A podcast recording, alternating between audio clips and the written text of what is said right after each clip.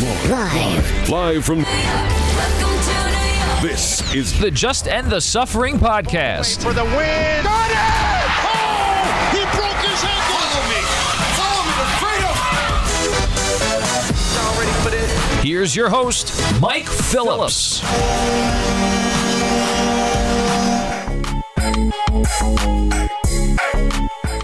What's up, everybody? Welcome to the latest episode of the Just End the Suffering podcast. Your New York sports talk and long suffering fan. Your host, Mike Phillips. NBA week on the podcast continues. We did an NBA preview earlier this week with Jake Fisher. We could talk more NBA today with Bryan Kalbrosky of Hoops Hype for the Win USA Today Media Group. We're going to talk about the NBA, a little bit of re- reflection here, some of the first couple of games, the Knicks, the Nets, and some other storylines to watch in the association this season. Let's do our NFL pick. This week, I'm going to be joined by Alan Austin, good friend of mine, and we're going to talk about his Giants. Another disastrous loss from them. Where is the bottom of the Giants? I don't know. We'll get to that in a bit.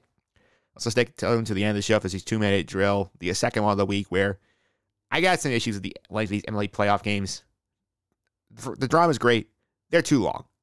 I'll tell you why at the end of the show. But again, I'll start with our opening tip here. We're going to talk about week seven in the National Football League right after this. Two, one. Y'all ready for this? The opening tip. And here we go.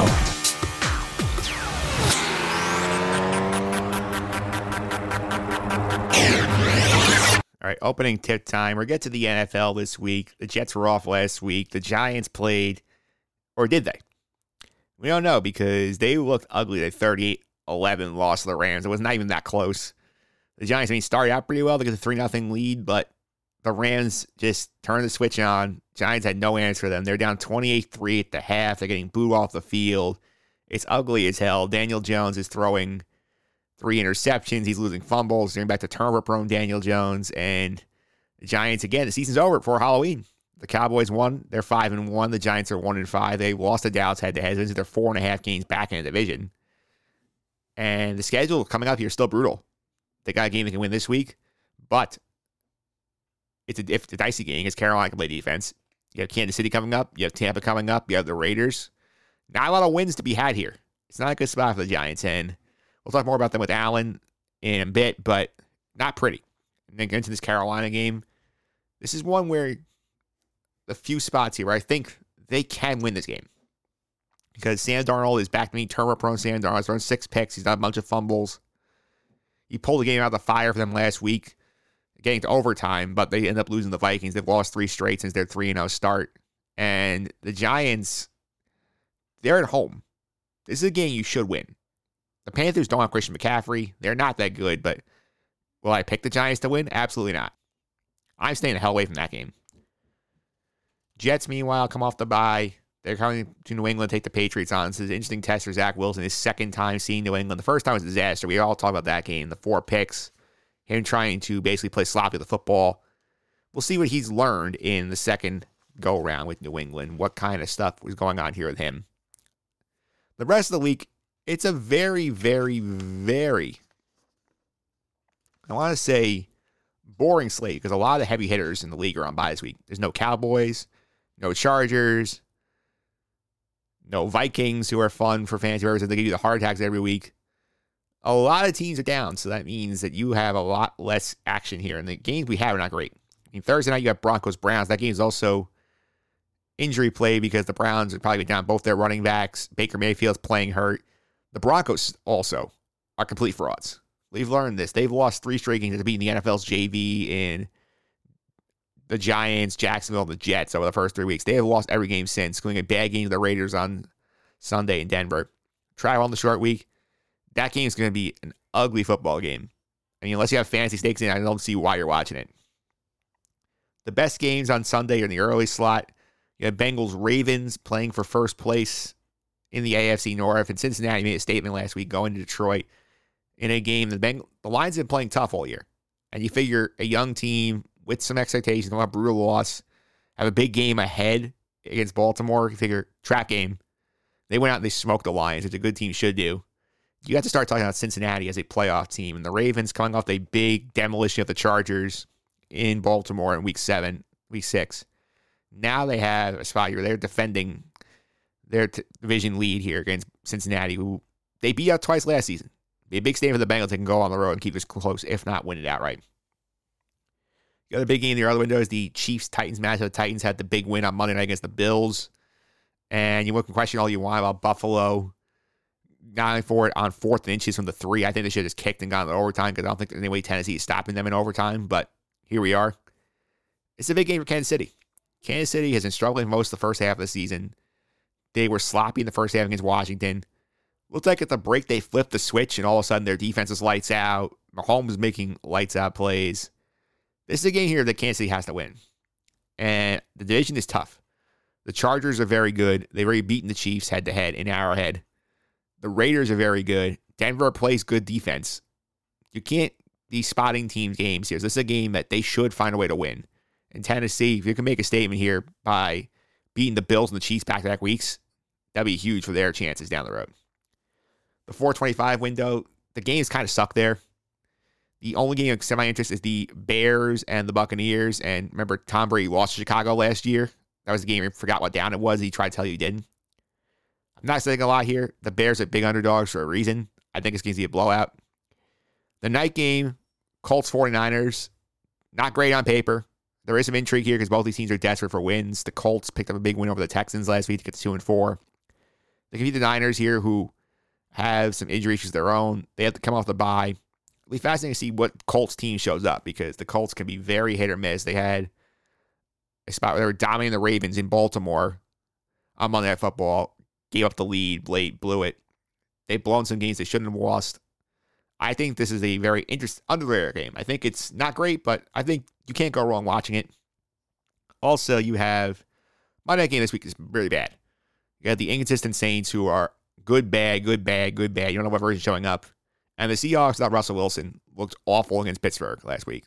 The Steelers let them hang around that game. Geno Smith could not move the football. You're a Jet fan. This is great because the Jets still get their first round pick this year. You have the number one pick coming in that Jamal Adams trade. If the season were to end today, both of those picks are in the top 10. The Jets pick is at six, Seattle is at 10. Even this pick ends up in the top 15 ish when Russell Wilson returns eventually. Geno's going to lose, lose them a lot of games. And I think that will help you significantly get another piece in here. So, Jet fans, you're room for New Orleans in this game as well. That being said, not much happening this week. We'll get more of the Giants in a bit with Allen. But first, we'll talk some NBA on the podcast here with Bryan Kalbrosky right after this. Basketball is my favorite sport. I like the way they dribble up and down the court. Just like I'm the king on the microphone. So it's Dr. J and Moses Malone. I like slam dunks and taking it to the hoop. My favorite play is the alley oop. I like the pick and roll. I like the give and go. Cause it's basketball but Mr. Kurtis Blow.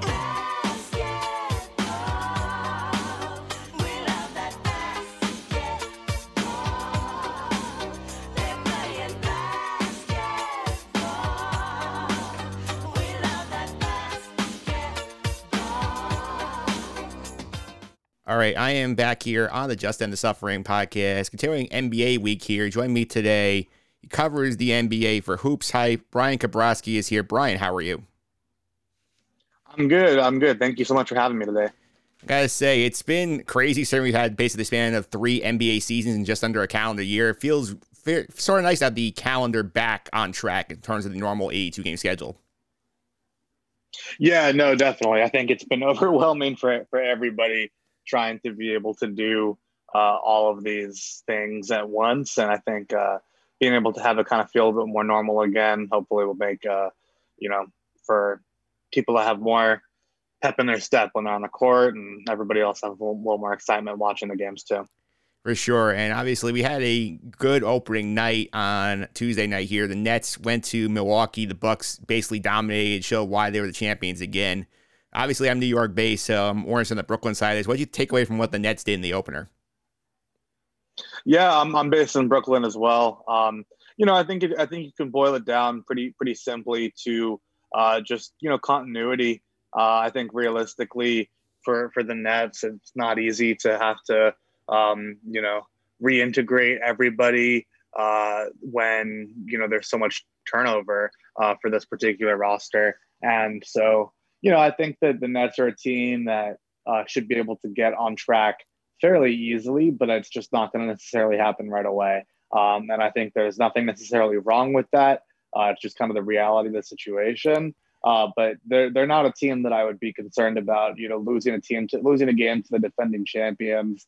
Um, you know, they haven't figured out quite what's going to happen with Kyrie yet. Obviously, you know they know as of now he's not playing. Potentially, they can work out a trade for to a team where he can be you know unvaccinated and maybe they can get some value back in return, or perhaps he decides to get the shot. But you know the the story is still very much unwritten for for Brooklyn at this point.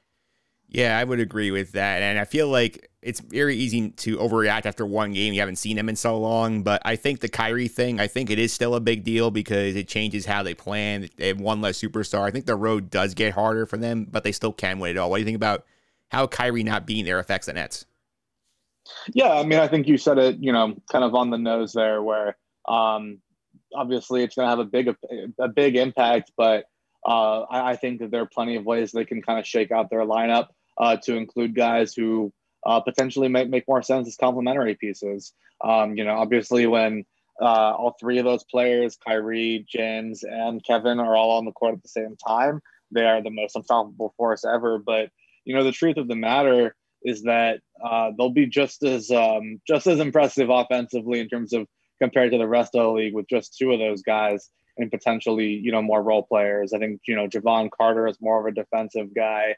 Um, you know, uh, obviously Bruce Brown is somebody who stepped up in a big way last year, um, and I think he kind of add some versatility uh, to to the team and kind of make an impact in that sense uh, in multiple ways. And you know, they can go big. Having somebody like Claxton on the defensive end is going to be really important because you know they've got some defensive holes. So I think if they can include maybe two two big men, somebody who's as impactful defensively as Claxton is and will continue to be. Um, you know, this is still a team that I think should be considered one of the two favorites to win the East.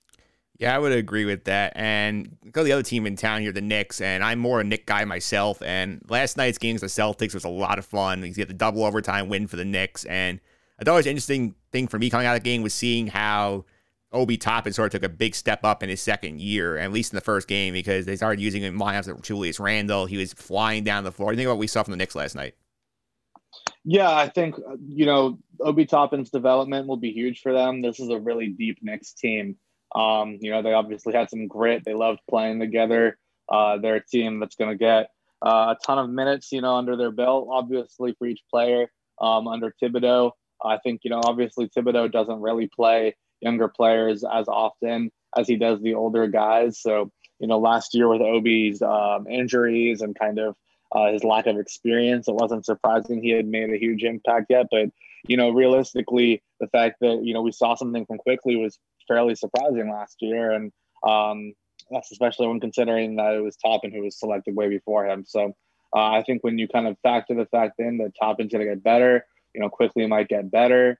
Um, you know, obviously Evan Fournier looked amazing yesterday uh, for his debut. I think that uh, across the board, you know, they just look like a team that um, was going to fight. And obviously, they kind of had some struggles towards the end of the fourth quarter. But uh, ultimately, they should be in a position where they're going to compete for the playoffs again. And hopefully, uh, you know, for the sake of Madison Square Garden, and, you know, win at least a round or two. Yeah, I mean, the expectations of the Knicks are actually interesting because last year they definitely overachieved what they had and got the four seed, and they got run out of the gym by Atlanta. I feel like they did well upgrade themselves. Nobody expect them to be NBA title contenders here, but do you think it's realistic for them to avoid the playing game, potentially win around here, get to the second round of the NBA playoffs? Yeah, I think that's a realistic um, sort of uh, expectation for, for this particular team. I mean, um, I'm not sure that I would say that they're title contenders at this point, um, but the idea of them winning uh, a, a series or two, uh, I think is is certainly reasonable. And I think that uh, even if it's not something that I necessarily um, have as uh, likely, you know, depending on how things shake up. You know, uh, every team's an injury away from being out of contention. Um, you know, obviously, Philadelphia's got a lot of stuff to figure out with Ben Simmons. Uh, just across the board, there there are so many factors in that you know, they could be a last man standing type of situation. And, you know, even last year, no one expected the Suns to, to make it as far as they did. Um, and obviously they, they, they made it as far as they did. So uh, I, I would say that it's certainly a possibility um, that, you know, they could, they could sneak their way in there. Yeah, for sure. And I want to go to Philly for a minute too, because obviously them going down would help the Knicks out in this cases. But the Ben Simmons situation is definitely getting ugly there. We heard about the incident the other day when he refused to participate in defensive drill and Doc Rivers sent him home. Like, how do you think this ends up playing out? Because I could see scenarios where they basically tell him to stay away until they figure out what trade situation. Do you think there's any shot he plays with them before they deal him? Uh, there's a shot. Uh, I mean, Daryl Morey is really stubborn, and I think that the idea of wanting him, um, you know, to win the trade is a huge aspect here. And as of right now, there's there's basically no way they win a trade uh, for Ben Simmons because uh, there's just so little to actually uh, get back from him right now in a way that will actually make the Sixers better because they're a team that's still contending. So I would say across the board, um, there's there's certainly a chance we see him play again, uh, simply for the reason um, that you know Morey's not down to to lose a trade. Um, and you know, the, the, he's a he's a really talented player with a ton of um, ton of talent, and so I understand where they're coming from there. Uh, but you know, realistically, I would be really surprised if we ever saw him play again for, for Philadelphia. Um, but you know, I wouldn't be surprised if he ends up having a good career, um, you know, in general, because I think he, he is one of the more talented players in the NBA. And I think if he, um, you know, potentially gets a reset somewhere, um, that could be enough to, to you know change things up. Yeah, where do you think would be a good spot for him to land, sort of re- revitalize his career? Because obviously Philly's not going to work out. I know the Lillard package seems to be a pie in the sky deal because like Mount Portland wants to try and hold on to him. Like, where do you think the spot is that he ends up? Uh, I think uh, for uh, San Antonio never does trades during the season, so I'd be surprised if it were San Antonio. But that's a team that kind of makes sense to me uh, for him. You know, like in terms of just being able to get his head on straight, um, potentially work on his shooting with Chip Engelland, um, and you know, uh, still be able to kind of have the offense potentially run around him because they don't have a ton of other things going on for them in Philly. Um, but you know, I, I, would be surprised, or sorry, San Antonio, but I'd be surprised if that does end up happening, uh, just for the fact of the matter that they're not, they're not likely to make a trade in the middle of the season like that. Um, but but that's a team that comes to mind for me um, as one to be willing to, to make a trade for him. Um, but I, there aren't that many destinations, you know, to be to, to be honest. And um, you know, especially at this point, you know, the young teams aren't really necessarily going to want him because of the way his behavior has been recently. And I think you know the the old the older teams um, that are that are kind of playing well as it is, you know, may, maybe don't want to make any changes to their core because they're doing fine as it is. So um, uh, they, they, might be in a situation where they they're pretty close to being out of luck. Yeah, that makes some sense. And I want to stay in the East for me because last year the East was weird because of the COVID year. We had all sort of injuries and stuff. We had a trio of teams I think that you or traditionally do very well that were all kind of down last year in Boston, the Raptors, who had to play the whole year in, in Tampa, and the Heat. So, of those three, which one do you think has the biggest bounce back here?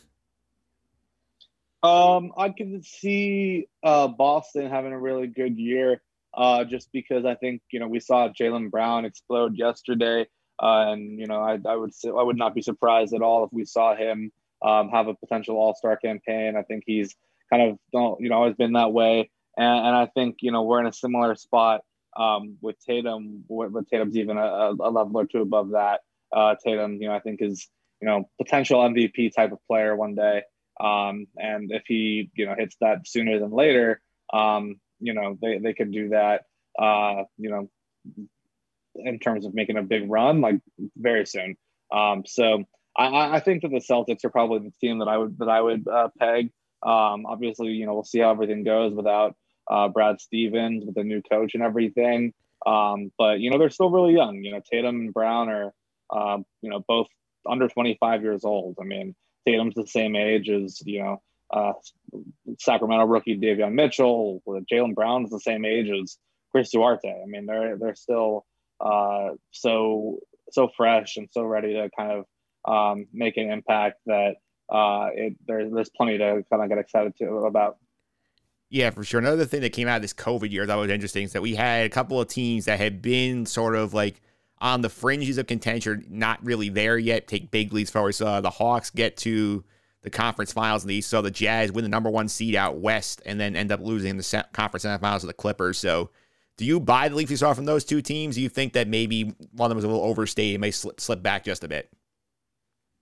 Uh, no, I mean, I could see, I could see, especially Atlanta taking another step forward. Actually, I mean, um, I think Trae is only getting better. Um, you know, in terms of just his impact, uh, he he's able to really affect the game in so many ways. You know, one of the better floaters in the NBA, obviously. Um, you know, one of the better playmakers in the NBA, but his three point shooting still hasn't been particularly efficient. So, if that thing can fall, um, you know, not only will they have to guard him out there, but it's going into um, you know, Atlanta could be a force to be reckoned with, and they're really deep. I could see them potentially being a suitor in a trade market to consolidate some of their, you know, uh, kind of assets around the their edges to to put together a situation to make, you know, maybe three of those guys turn into one really good guy if you know somebody becomes disgruntled around the league. And um, you know, I think that across the board, they're a team that I'm definitely monitoring uh, as a team that could potentially make a title run this year. You know, if things go right for them and things don't go right for other teams. But at the same time, you know, it wouldn't be shocking if they don't, um, because you know, like I said, injuries obviously can play a big role for everybody, and uh, across the board, you know, there there's a situation with Atlanta where you know potentially Trae doesn't get necessarily better. Potentially John Collins played ball in a contract year, but um, you know, not necessarily in you know the, the not that he has money. So um, you know, I think that he Trey Trae is a really special young player, and I think he's going to continue to make an impact.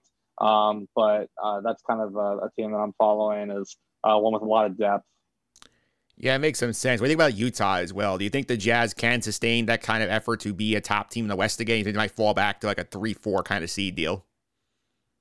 Yeah, I mean, I could see them having home court in the, in the playoffs, but you know, I think the question with them is more about what they're going to do in the postseason. Um, and I think that's kind of been the question with them for a while. And Donovan Mitchell is obviously transcendent talent, and you know Rudy Gobert is clearly you know the best defensive player in basketball, and you know their three point shooting was uh, the best among the elite last year.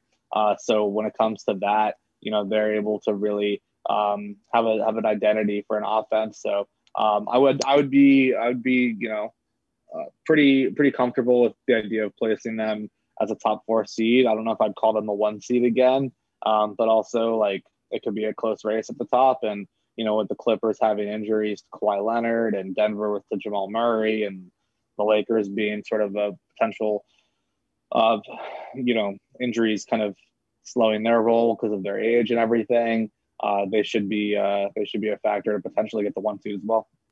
Yeah, I want to talk about the Lakers too, because the Lakers fascinating. That trade for Russell Westbrook seems to make no sense on paper, but then you look at the star power they have with him, AD, and LeBron there. The age is a question, the fit's a question, but if these guys play, they're potentially guys see the steamroller everybody and win the win the West and win the championship. What do you think about the Lakers this year? Uh, the Lakers are definitely one of the most exciting teams to watch in basketball. Um, they are uh, extraordinarily talented. They have, you know, one of the best players of all time, and then you know two of the better uh, players the last several years on their roster as well. Um, plus a ton of experience and guys who have been there before. Um, you know, I think that they're they're going to have to figure some things out with their perimeter game. Um, Buddy Hield obviously makes a little bit uh, more sense on paper, um, but you know that's basketball's not played on paper, as, as you know, wise man once said. So they've got to figure out you know how to make it work. Uh, I'd be really curious to see if they could do uh, second units where it's just sort of Russell Westbrook kind of destroying worlds against the other team's bench. And that would kind of be, in my opinion, the smartest move is, you know, having like a LeBron AD lineup, then a Westbrook lineup. Um, you know, LeBron AD and some shooting, and then Westbrook just kind of taking over the game and playing his own style rather than having Westbrook be a catch and shoot guy because that's not really Westbrook's game. He doesn't really make sense as a catch and shoot guy. So that's sort of what I what I think of uh, what I would like to see the Lakers do. But you know, we'll see how uh, you know Coach Vogel spreads out his minutes. Yeah, for sure. And obviously, the reigning Western champs, the Phoenix Suns, they brought pretty much everybody back. The one thing I'm curious about is if the De- DeAndre Ayton situation, the fact that the owner decided he wasn't worth the max contract prior to that deadline, and Ayton was upset about it. We can disagree as to whether the owner was right or wrong on this one, but do you think that will impact the chemistry the Suns seem to have? Because if he's disgruntled, that could definitely create some issues, in my opinion. You know, I think that they've got a they've got the right coach for the situation. Um, you know, I think that people tend to uh, really, really uh, enjoy you know playing for Monty Williams, um, and I think that he's the kind of coach who's going to be able to keep everybody engaged, uh, even if um, you know the contract situation's not right, and you know DeAndre Ayton's going to need to get his money somehow, and you know he's going to have to do that by playing well. So he might still get his money in restricted free agency. It's not like he's you know been told to go home or that he's never going to play for this team again. Um, you know that I think the max is still potentially on the table, um, and I think with that in mind, you know he's going to be. I think he's going to be just fine. I think Phoenix is going to be just fine. Um, and I think obviously people want to you know rush judgment about that decision, but you know Ayton, you know before the end of last season, you know wasn't really considered a max guy, and I think they want to see if it was more of a flash in the pan or more of a sustainable thing. Okay, my last question, obviously out west, is Golden State because right now we saw what they were last year without Klay Thompson. He's working his way back from the injuries, and something like getting back maybe late December, maybe January. What kind of impact can he have on this team when he comes back? Because I feel like they're one where if he is even close to what he was, like they can automatically insert themselves into a dangerous playoff team out there. What do you think about the Warriors? Yeah, I mean, you know, probably like it's it's they're the Warriors. You know, when when they have um, the the two players, Klay and Steph, both shooting, you know, they're they're pretty close to unbeatable. So um, if he comes back playing healthy, uh, then they're going to be in just fine position. Uh, I, I'm not sure if that's what we're going to see from Klay Thompson. Um, obviously, which what we would like to see from Klay Thompson, but you know that could go either way. Uh, so you know, I, I'm definitely curious how Wiseman continues to develop, and if they can get it out of Kuminga, um, I would have been, you know, if I were in that situation, like potentially more inclined to pick guys who would have been more ready to contribute right away. Halliburton potentially a safe pick. Lamelo, obviously, with that lineup would have been insane. And then last year, you know, I I, well, I guess we'll see what Moody and Kuminga can contribute, but you know, neither of those guys particularly felt like they were immediate impact guys. Um, so as Seth ceiling continues to, you know, reach closer to, you know, where his um, apex could be, you know, as like a guy who's going to be, you know, getting older. Um, I'm definitely monitoring that situation uh, to see kind of what their young guys do as guys who can contribute now versus guys who are projects for later. All right, there you have it. Bryan Kalbrosky of Hoops Hype. Thanks for all the time. Really appreciate it. Before I let you go, how can you follow, follow on social media and keep up what you're doing over at Hoops Hype? Yeah, just uh, you know, check out Hoops Hype. They post my stuff, and then uh, Bryan Kalbrosky, you know, uh, spelled the same way as you're seeing in this podcast: B R Y A N K A L B R O S K Y. All right, Brian. Thanks for all the time. I really appreciate it. Yep, absolutely. Show me the money. spot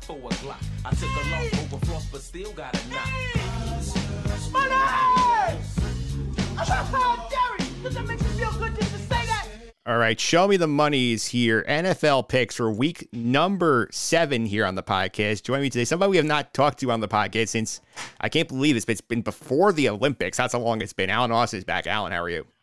Good to be back on the show, Mike. I'm very excited that you decided to have me again. Yeah, I had to get my another Giant fan on here. I had a few of them this year, but boy, after that game against the Rams, that was quite the stinker. Yeah, thanks for bringing me on after that one. to be fair, we decided before that game that you were coming on, so that is true. That is true. No harm, no foul. We're good. yeah. And I have to say that game, I don't know what the hell's going on. I was a little more locked in because the Jets were off last week, so I see the Giants go up three nothing. Okay, maybe they'll keep this close. Kadarius Toney gets hurt, and then after that, it just becomes a complete like shit show. So what happened here? Uh, what happened is that the team is not good. Um, as unfortunate as it is to say, you're watching a team week in and week out that does not have the foundation pieces it needs. And defensively, you didn't think like any Giants fan would be silly to think that the production from last year would fully carry on carry over to this year and it just hasn't and uh, you know i thought maybe we'd get a little bit more out of Adoree' Jackson to this point Blake Martinez went down with an injury. Leonard Williams had his best game of the season against the Rams, and we still lost by 55,000 points. So there's a lot to worry about. I think really it's time for a complete teardown. Yeah, for sure. And I think that teardown have to include the head coach here, who made one of the most asinine decisions I've ever heard, where Joe Daniel Jones, not a great game, coming off concussion, down 38 to 3, is playing the entire game in the fourth quarter. And then I'm sitting there watching this. I'm looking, looking at this board, seeing, wait, what's the score? He's still in here? I'm just sitting there going, What the hell's going on out here? So I see that. I'm like, okay, I got to go listen to Joe Judge after the game and see what his rationale is. Maybe he has a good reason for this. And here's what Joe Judge had to say after the game, courtesy of the Giants Talk Twitter feed, had the video version of this. So what was the thought process behind keeping Daniel in? Because we're going to compete for 60 minutes. No concern, bang him off the line to have him up there in this situation? I'll watch how the game flow's going right there. We're going to f- compete for 60 minutes. We're going to compete for 60 minutes? Really? Is this 1972, Allen? It was silly. It's a little tone deaf. It it he wants it to read, and I think he's earnest in this point that he's a gamer, that he's gritty, that you know there's no quit, never say die. But you're an NFL head coach in New New York City. You have to realize the situation and how it's going to come off. It doesn't come off the way he wants of us competing. We as fans and the media don't look at it like what a valiant effort we see it as a wild misuse of talent. Like here's a guy, like you said, coming off a concussion game, not playing well, not playing well at all. Like early turnovers, just looks lost, doesn't have a good receiving corps. You're down a boatload already by the fourth. You've got to sit him just for his own preservation. Like it, what are you competing for? Unless you have a, a a life changing, record setting rally to come back against a team that was just stomping you in the dirt, you're not going to win. And what's supposed to read as admirable comes off as just like, I don't want to say stupid, it's too harsh a word, but clueless, maybe. I would say arrogant to a degree too. So like, don't Very don't, arrogant, Don't you dare question my thinking on this. Basically, the way he came out. And Joe Judge, like last year, I loved him. I think they overplayed last year. I really thought the roster wasn't great last year. The defense was good. But this year, with his whole tough guy routine and, you know, working them like a high school or college coach would, that wears thin quick when the team's not playing well.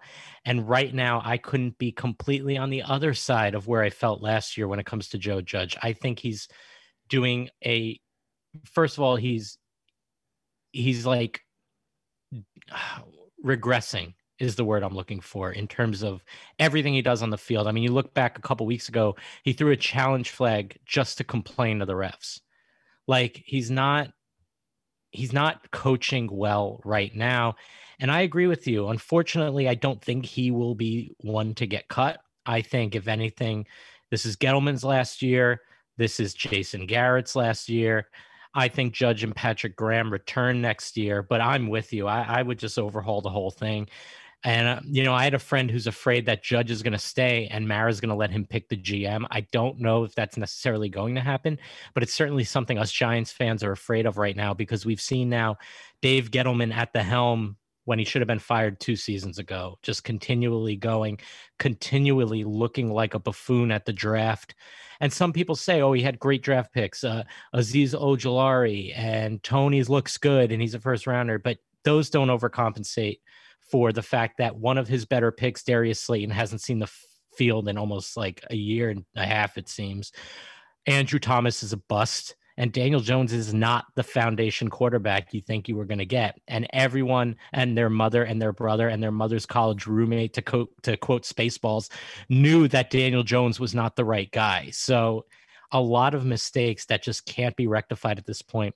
Judge has got to go. Gettleman's got to go. Garrett's got to go. You need to restart this thing. And Mara should honestly hire like an independent counsel, like the like the Mueller investigation, to try and find who's going to be the right guy to right the ship. Yeah, I think also not to beat the dead horse again, but this all goes back with him to that pick of Saquon Barkley at number two because Galvin thought he was going to wear a gold jacket and go to the Hall of Fame. And you never take a running back at two when you have as many holes the Giants did. It's haunting them for years. I'm not going to lie to you, Mike. I was a fan of the pick because for far too many years, the Giants have never had that flashy running back, and I really, really wanted it. So I was happy at the time, and I'm glad he's a giant and all, but the team's not winning. And by the time you know he's healthy, it'll be time for him to sign with another team. So it would have all been for nothing. Yeah, the other one I want to get your take on here is after the game. I don't have the audio of this, but Leonard Williams was talking to the media, and he was talking about how the boos are bothering him. He said, "Yes, I get why they're booing, but they're still bothering him." At that point, I mean, Leonard's played for the Jets. They're only good his rookie year. They were bad after that. He's played for the Giants, where apart from like a run in the second half, they've been bad. Leonard, what do you expect is going to happen? You play in New York City. The team is stinking up a joint. Like, what do you think is going to happen? I mean, we witnessed it with Javy Baez and the Mets earlier this year. It's just you're not ever going to get sympathy from the New York crowd, especially when you address it to the media. Like the New York crowd will appreciate you if the team stinks individually, if you're working hard, but you're just painting a target on your back to have them rag on you with the team individually. All in all, just, just it's a bad thing to do in the media. You're not go like judge saying compete for 60 minutes you're not going to get the reaction you think you are by saying it yeah, and also in Javy Baez's defense here, yes, he was nothing stupid, but he's also tore the cover off the ball in September and made a bunch of plays and made the Met fans like actually like him again. And they point they want him to come back. We haven't seen Larry Williams go on this tear yet, where he got paid, but he has done pretty much nothing. he got that contract. No, and it's quite disappointing. I I am very disappointed with the Giants defense. I mean, I was one of those like pie in the sky fans at the beginning of the year where if like a Rube Goldberg kind of set of circumstances happen, we can make the playoffs and maybe do something. But at one and five and looking as abysmal as we are, I say we f- pay attention to the best three quarterbacks coming out of the draft and hope we have a top five pick. So the Bears, you know, my dumb naive mind was like, "Oh, the Bears pick will be well before ours this year." now we're going to be well before the Bears pick. So thank goodness we have two first rounders, but I think the Giants are going to get a top 5 pick or else you know, we could do what we did the Chase Young year and just uh, win when we shouldn't at the end of the year, which I hope doesn't happen. So at this point, whether it's Rattler, whether it's somebody else, like let's look for the next quarterback. Yeah, and also you and I are on the same page here, is and the Giant, a lot of Giant fans are. We know that this thing needs to get blown, get tor- torched to the ground because since the boat trip Odell took back in 16 for the playoff game, they are the worst team in the league. Facts state that they have the worst record in the NFL since that day, and they have a lot of issues here. Like the GM stinks, the head coach stinks, the roster is capped out. They have like almost nothing can do next year to get themselves like any sort of viable cap room. They've whiffed on a lot of picks the obvious the answer to me is obvious. Like instead of putting off the devil, burn the thing to the ground, start over, new coach, new GM, new quarterback, and just go from there. But do you think John Mara will actually do it? Do you think he goes all the way through? Or do you think he does the what your friend is fearing here and says, okay, Gettleman is gone, but I like Joe Judge. Joe Judge can stay. He'll help pick the next GM. Here's what I think.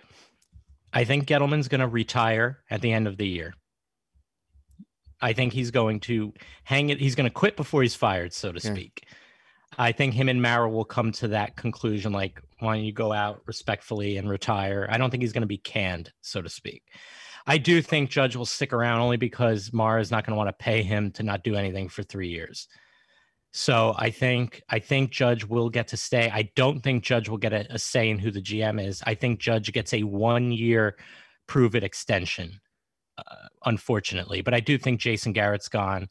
I think Graham and you know Judge stick around, and you forget how many ex head coaches are on this staff, like Freddie Kitchens and like so many people that should just be gone. So I think that my honest opinion is Gettleman retires and Judge gets another year.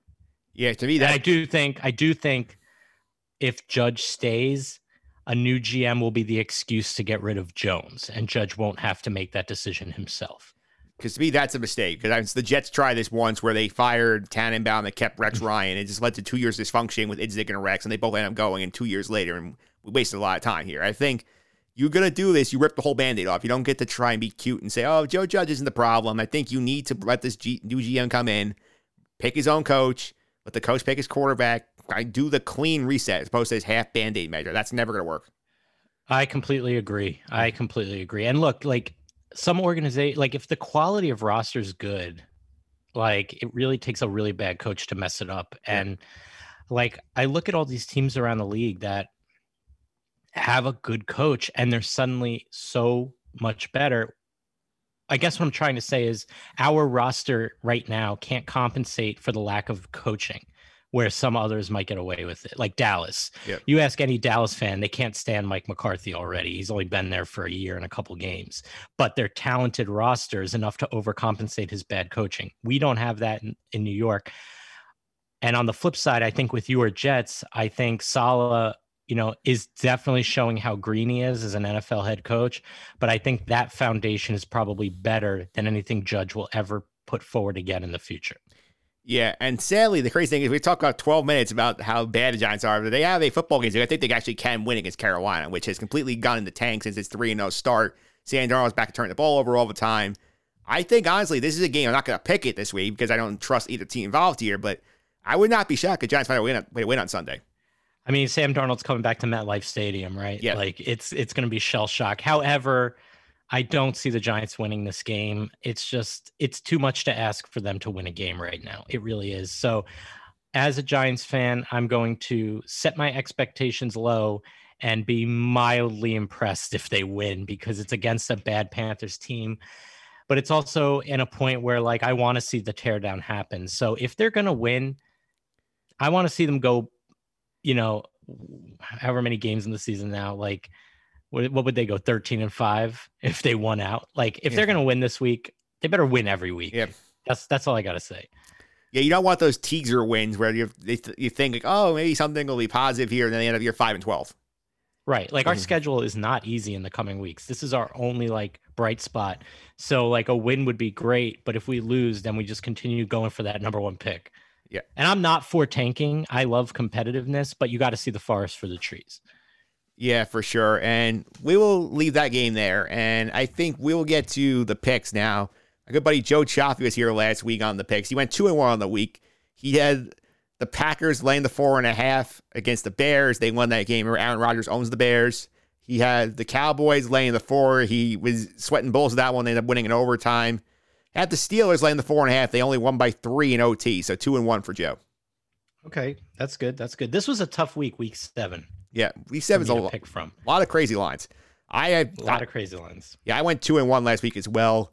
I had the Raiders plus three and a half in Denver against the Broncos. I bet on the freeing of Gruden exorcism coming out game. They dominated the Broncos. I had the Chiefs laying the seven. I was nervous about that one for a while. They came back and dominated the second half against Washington. I lost with the Browns laying three, but again, that whole team just sort of got died on me before after I made the pick. So I'm taking a ball again on that one. Yeah, yeah. Yep. I'm uh I'm ready for this week. Yeah. So on the year, Teen Challengers now is 6, 11, and 1. So a little bit of a slow start for them. Joe always picked the pace up here. I got back to 500 finally. I'm 9 and 9 on the year. So good move. So making moves right direction. Alrighty. Alrighty. All right. Let's get to the picks here. Allen, you are up first as the guest. So where are you going here with pick number one? I'm going to take your team, Mike. I'm going to take the Jets plus seven against New England. I honestly think like New England is a team that is good, not great. And I think this is a good trap game for them coming off that barn burner with the Cowboys. Uh, I think they're going to be a little tired. I think there's going to be a little bit of uh, a chance for the Jets to at least come within seven points. So I'm going to take the Jets plus seven. And I think the Jets have a bit of a chip on their shoulder following that London game. So Yeah, I like I like the pick there. I wouldn't do it because I don't trust my team, but I can see the rationale there because this is you know extra week to repair. They got Corey Davis. I heard today saying he claims they figured out some things on offense. We'll see if they actually start the game before the second half starts. But Yeah. seven's a big number for New England. I feel like they are getting overhyped, a bit, especially Mac Jones. The hype he gets is unreal for the amount of plays he makes. Like he takes a couple of deep shots. He's also checked down Charlie. yeah, he's um he's exactly what the Patriots want and need though. Yeah. So he fits the bill of their quarterback, and every Patriot fan I know adores him now. So Yeah, we'll see. But I, I do I, I don't know if the Jets will win, but I think they'll make it more competitive than you'd imagine. Yeah, that's true. Where are you going for pick number two? Pick number two, I am going with the Indianapolis Colts plus four against the 49ers. I think that's probably my safest pick of the week. The 49ers, I don't think they've found their identity yet. I know they've been dealing with some injuries. Trey Lance had to start last week. And then the Colts, who are somewhat of a disaster, but I think their defense is enough to keep that offense in check, especially Kittle's out. So you know, it's a lesser 49er team, and I think the Colts can do enough to pop, probably win this game. Yeah, I love that pick for all the reasons you stated, and I think it's a good choice there, Allen. So where are you going with pick number three? Pick number three for me is going to be, and this is this was a tough one. Like, I'm going the Falcons. Uh, Falcons minus two and a half. Uh, I like I liked their game against the Jets, and I think the Dolphins are a comparable team. I think the Falcons are going to be confident heading down to Miami. I think they have some offensive weapons the Dolphins can't stop. And although the Falcons have Swiss cheese for defense, I think that they will have enough firepower to score more points than the Dolphins and at least three more points. All right, so you're on the board now for your three picks. I'm up now. Pick number one. I should go heads up with you on that pick. I'm taking the Dolphins, getting the points at home here, two and a half. And I watched Atlanta play a couple times now against your team, against my team. They are not good. And they're going on the road as favorites makes no sense to me in that game. And I'm looking at it here. I'm saying, you know, this is sort of a circle the wagons mowing for the Dolphins, you know, where you have the rumors swirling now about the Deshaun Watson trades. You have the one in five star. People are questioning Brian Flores. I think you get a big effort out of the Dolphins here. I think they come through here, pick up a home win. So I'm going to go heads up with you on that pick. Pick number one. Okay. Yeah. All right. So that's pick number one. And pick number two, we're actually gonna make this a family play on the Colts. We're gonna go. I'm gonna go with you there with the plus four because all the reasons you said. I think that's a fantastic pick. Plus another thing to note here: the Colts are notorious slow starters under Frank Reich. They always get off slow starts. It, they've won two out of three. The third game they had a huge lead against the Ravens on Monday night. Found a way to lose that game. I think mm. they're clicking. I think the Niners are very banged up. A lot of injuries, like you said. Colts plus four. Make that a family play. Okay. And by the way, for the Niners, like that was a team that I thought was going to finish second in that division. But I think with how competitive it is, especially now with the Seahawks losing Russell Wilson, them being banked up. It's a two horse race with the, the Rams and the Cardinals. I just think they're so much better right now. And it's just those early season games that are all the difference. Yeah. Yeah, it's true. Pick number two. Pick number three. I'm going all underdogs this week. I'm taking the Bears getting 12 and a half points against Tampa Bay. And I think this is one where I think the number's too big. I know Chicago has trouble scoring. I know Justin Fields has had his issues moving the ball, but Tampa's secondary is awful. I mean, Richard Sherman has not has been playing hurt. He looks look great coming back. They down so many corners. This is a game where I feel like this backdoor cover is in play here because Chicago is going to be down. They're going to be chucking late. They have to be within two touchdowns. I think they can do that. 12 and a half is a magical number. I think they lose by 10. I'm going to cover the number that way. So I'll take the Bears and all those points, pick three. Interesting. I'm just so afraid to bet against the Buccaneers in theory. You know what I mean? Yeah. Like they're so good. They're they're the best team in the NFC. And the Bears, their offense is struggling. I, I stayed away from this like the Grinch. Nine foot pole. Yeah. Wouldn't go near it. Yeah, I mean, I tried this once. I almost had with Atlanta in week two, but I, I got worried because Matt Ryan threw two pick sixes to the same guy. So I'm hoping that I get my karma bouncing back in that one. Gotcha, gotcha. It should be an interesting week in the NFL for sure. A lot of parity this week. Yeah, for sure. And to reset the picks week, Allen's taking my Jets plus seven in New England against the Patriots. He's taking the Colts plus four in in, the, in San Francisco against the Niners on Sunday Night Football. He's taking the Falcons plus, I mean, minus two and a half in Atlanta. I went heads up with him on that Falcon pick. I took the Dolphins getting the two and a half. You have a family play on the Colts plus four in San Francisco on Sunday night. I'm taking all those points with the Bears, plus 12 and a half. And those are your picks for week number seven on the podcast. Next week, I'm bringing in a good friend of mine, somebody who's not been on the podcast in a long time, my buddy Anthony Cowley, talking New York Jet football next week. So we're going to break down that performance Zach Wilson has in New England against Mac Jones, see how that goes. I, I got to be honest with you, Zach Wilson versus Mac Jones. I'm I'm rooting for you, Mike. I'm rooting for the Jets to take this one out of our friendship, and because you were so kind to have me back on the show. Also, who roots for the Patriots aside from John Stanko? Patriot fans. Yeah, I mean, aside from the Patriot fans, anybody else in this country rooting for them? Well, if you're not a, oh, are you saying like, is it are the Patriots anybody's second favorite team? Is that kind of what you're asking? Yeah. I'll put it this way: being that I'm a Giants fan and we had such a successful run against the Patriots, I don't hate them. Yeah. Yeah, well, you also are the only reason Tom Brady had like has like two Super Bowl losses. Yeah, baby. Yeah. And one more piece of business here. I'm going to give the, weekly knockout pick on the podcast. I am into week seven on the knockout pool, so I'm doing good so far. I had the oh, Rams. Oh, nice. la- I had the Rams last week over your team. That was a very easy call. That one I had no sweat. Okay. Yes. Who you got this week? This week we're going to make another easy week. We're taking the Arizona Cardinals at home over the Houston Texans.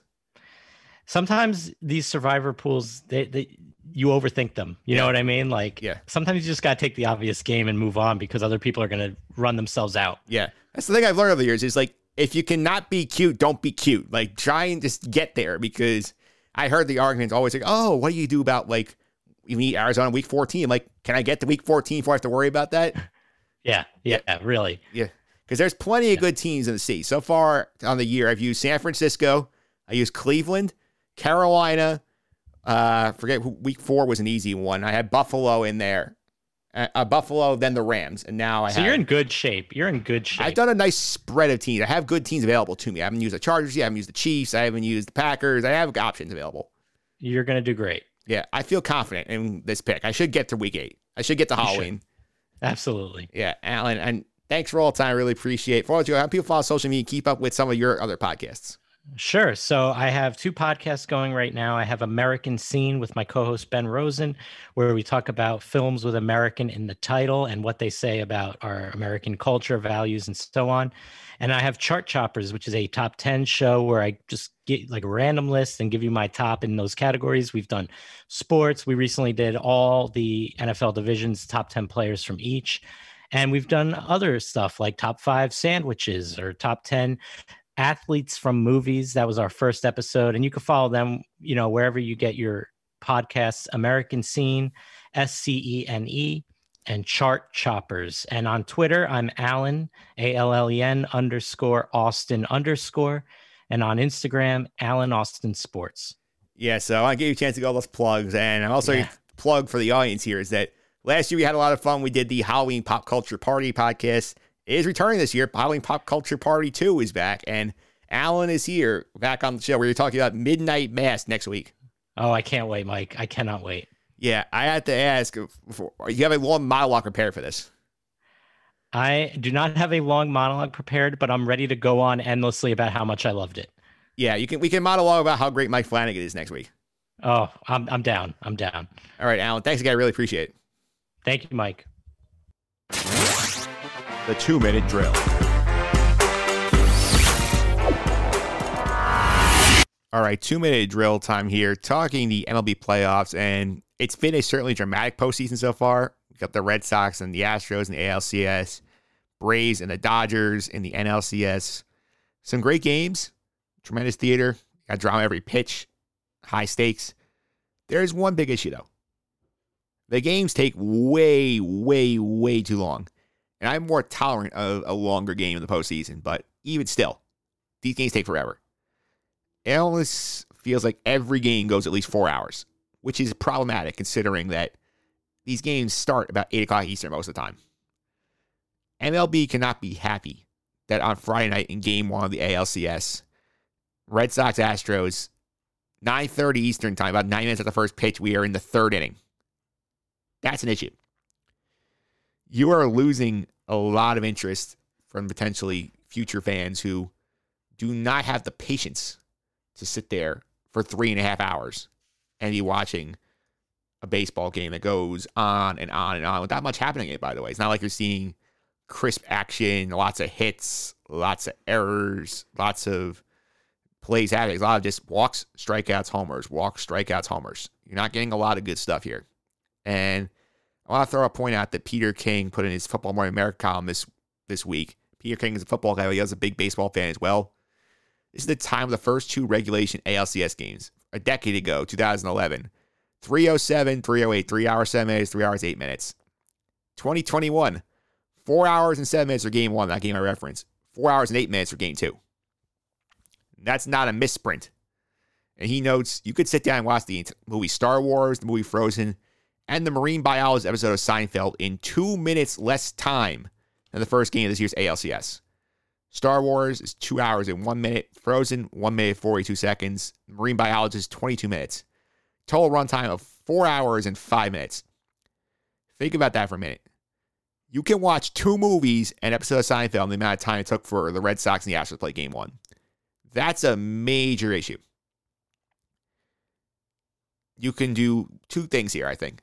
The short term fix is move the game time up to seven you're basically admitting that the games are too long, but the game will end by 11 o'clock Eastern time, and the kids have a better chance of getting to the end here. The big issue here remains the pace of play. I think it's just too slow sustaining long term interest in baseball. Baseball's aware of this. They're trying things, but right now they need to find a way to break this three true outcome thing because that's really killing the game. It's not a postseason only problem either, by the way. I remember September when the Mets were stinking it up and they were losing a bunch of games. They were played about 10 games in a row. There were at least three and a half hours that were boring and bad.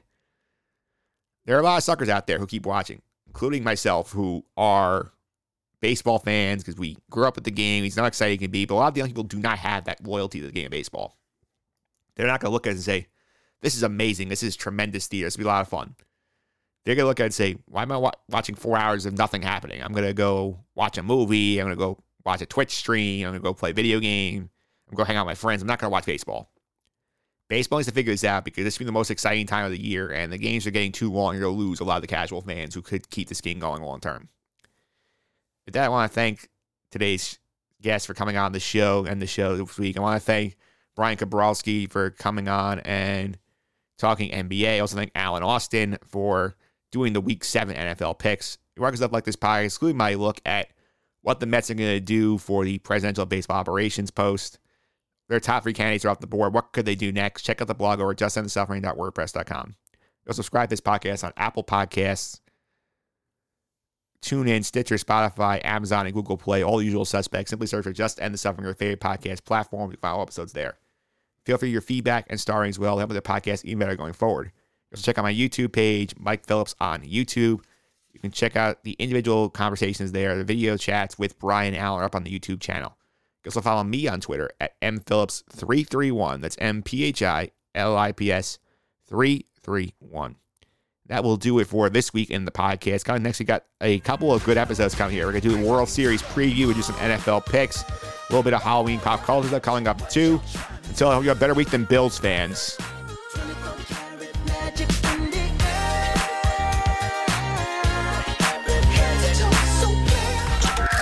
This has been the Just End the Suffering podcast. I'm out.